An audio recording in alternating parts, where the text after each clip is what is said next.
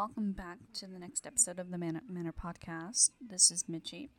So, for today's episode, we're still in South Korea going over another case that was recommended to me. Uh, this is the Suwon murder case, also known as the Suwon torso murder case. Um, for those who may not know, this was an incident that happened back in 2012, so over a, about a, well, actually a decade in the making now. Goodness. Uh, without further ado, let's just get into this because this is a very heavy case. So, on the day of April 1st, 2012, a 40 year old Chinese Korean migrant by the name of Woo Yun, uh, Yun Chun had been living in Korea, and he had been there since about 2007. It looks like he had probably came to Korea to get work to provide for his family that was back in China. Um, he was known as this guy that was very quiet, reserved, liked to be by himself. He loved drinking. Um, he had work as a construction worker and made pretty decent money that he would send back to his family, including, you know, his wife and children. And up until that point, there didn't seem to be a whole lot that anybody knew about uh, Wu. He was a very reserved man, like I said. But on the day of April 1st, that all changed. So that evening, there was a young 28 year old woman. She does not have a name. They. It looks like maybe the family wanted to keep her name private to keep it from being as known as what it already is but she had the unfortunate circumstance of meeting Wu in the street. Uh, CCTV footage had shown that this young woman had just been walking down a sidewalk. Uh, Wu then came up to her and out of nowhere started attacking her, shoving her, grabbing her. Looks like he was forcing her into his home. And from what he said, it was simply just a minor altercation. They just bumped into one another, but the footage would beg to differ. Um, it looks like his intentions were completely to assault this young woman, and he did kidnap her. Uh, however, people aren't really sure one way or another if he did, but I would say that it's safe to assume, knowing the gravity of this crime, it's probably not below him that he did. Um, the victim, while she was kidnapped in, in his home, did try to call the police. And this is where a lot of the popularity of this case comes from because of how mishandled this case was by law authorities. She called the hotline and was begging for them to help her. Um, it was said that the call had gone out around 10:50 at night. She was begging them to help her, screaming and crying on the phone. She had locked herself away in the bathroom while Wu was trying to get in there to attack her. And on the phone call that was released, it could be heard her screaming, crying, and begging for help and she did her best to give a description of where she was. And from the record, she actually gave a very accurate description. She told them to search for a playground in the area of Jidong Elementary School. Um, she was trying to keep herself alive and barricaded away. However, even with the best of those efforts, he was still able to get to her. And even though she gave as accurate of information as she could and was on the phone for as long as she possibly could to help them track her, they still failed to hold up their end to protect her and didn't really pay much attention to the descriptions that she was giving them. And because of this, within 13 hours, her body would be discovered and according to Wu, he had murdered her around the time frame of 5 a.m., which would make approximately 6 to 7 hours since the incident had been reported because she had called the night before.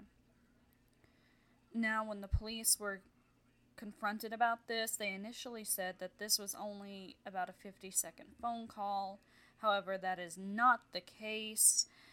The phone call was shown to last anywhere from a minimum of six minutes to as much as 13, depending on the source that you look at. And despite her pleas, the officer makes a comment about it being something about a domestic dispute, that there's not much that can be done. And it's just a complete disaster when you listen to the phone call that was released. I also want to note that later they found out that the police station that she did call for help was only about a seven minute walk away from the area in which she was murdered from the house that Wu had taken her to. And police at the time they claimed that they sent up to 35 policemen out to patrol the surrounding neighborhood and seemed to be quite a lie because all the neighbors and everyone that lived in that area said there were no police officers patrolling that night. And records showed that there were 20 police officers on duty but none of them actually responded to try to locate the victim. And the neighbors also would report that they did hear her screaming and crying for help, but did not report it to the police because they considered this to be just another domestic dispute, and so it was kind of just left on the back burner for a lot of people in the area.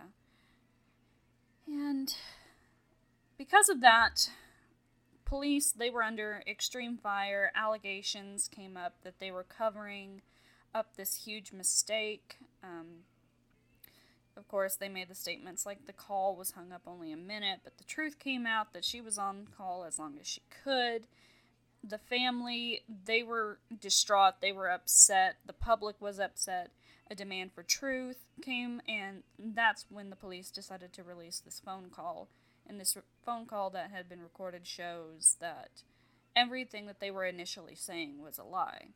And had they actually acted in a timely manner, it probably could have prevented this woman from being killed. And I'm going to put in a trigger warning here because this is very graphic, the way that she was killed. So if you want to go ahead and skip ahead a few seconds, I definitely do not blame you. Um, I mean, the manner in which she was found, she was murdered. Her head had been beaten with a wrench. She had been strangled. And this was all before he decided that he was going to dismember her body into 365 pieces. And after that, he decided that he was going to go out and collect trash bags to put her body into. Uh, a shop owner in the area said that he recalled him around 5 a.m. coming and looking for black trash bags.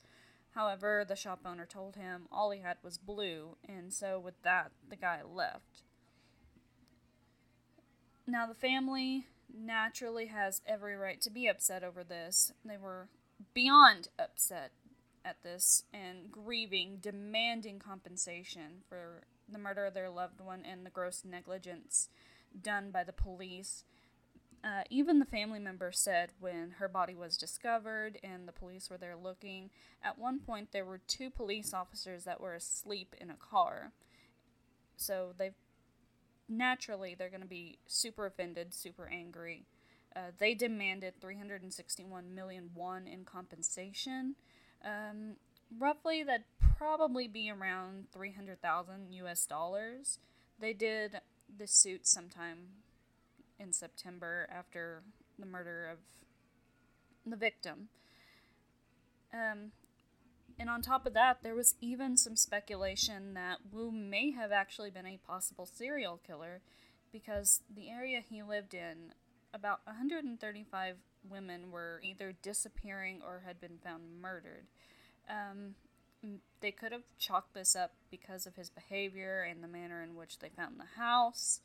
Um, when they did do a search of his house, they found a variety of empty liquor bottles, pornographic magazines, and female sanitary pad. So it was safe to say that this guy, um, although he was quiet and out of the way, as according to a lot of people who knew him or worked with him, there was something screwed up in this man's head. So I wouldn't say it's too far fetched to believe that he could possibly be a serial killer, but that was never proven or disproven. Now, he did go to trial and initially was sentenced to death, and the main reason behind the death sentence was they believed that he had dismembered this woman so he could take her body parts and sell it on the black market in China. However, that also was never confirmed, and so he was able to appeal his death sentence. And as a result, he instead got life in prison and it looks like to this day he is still serving that life sentence. And I'm not sure exactly which prison he is located in, but I think it would be safe to say that he is located in a prison within Seoul. But that is the case of the Suwon murder. I want to thank you all for tuning into this episode and listening. If there's anything that I did not get correct, or if there's anything that you would like to add on to this, once again, please feel free to contact me and let me know. Um, you can contact me uh, at Facebook and Instagram, Manic Manor Podcast. You can also email at manicmanorpodcast at gmail.com. I'm very open to any sort of recommendations or if anybody would like to be a guest on the podcast. So, once again, thank you guys so much, and until the next episode, stay safe.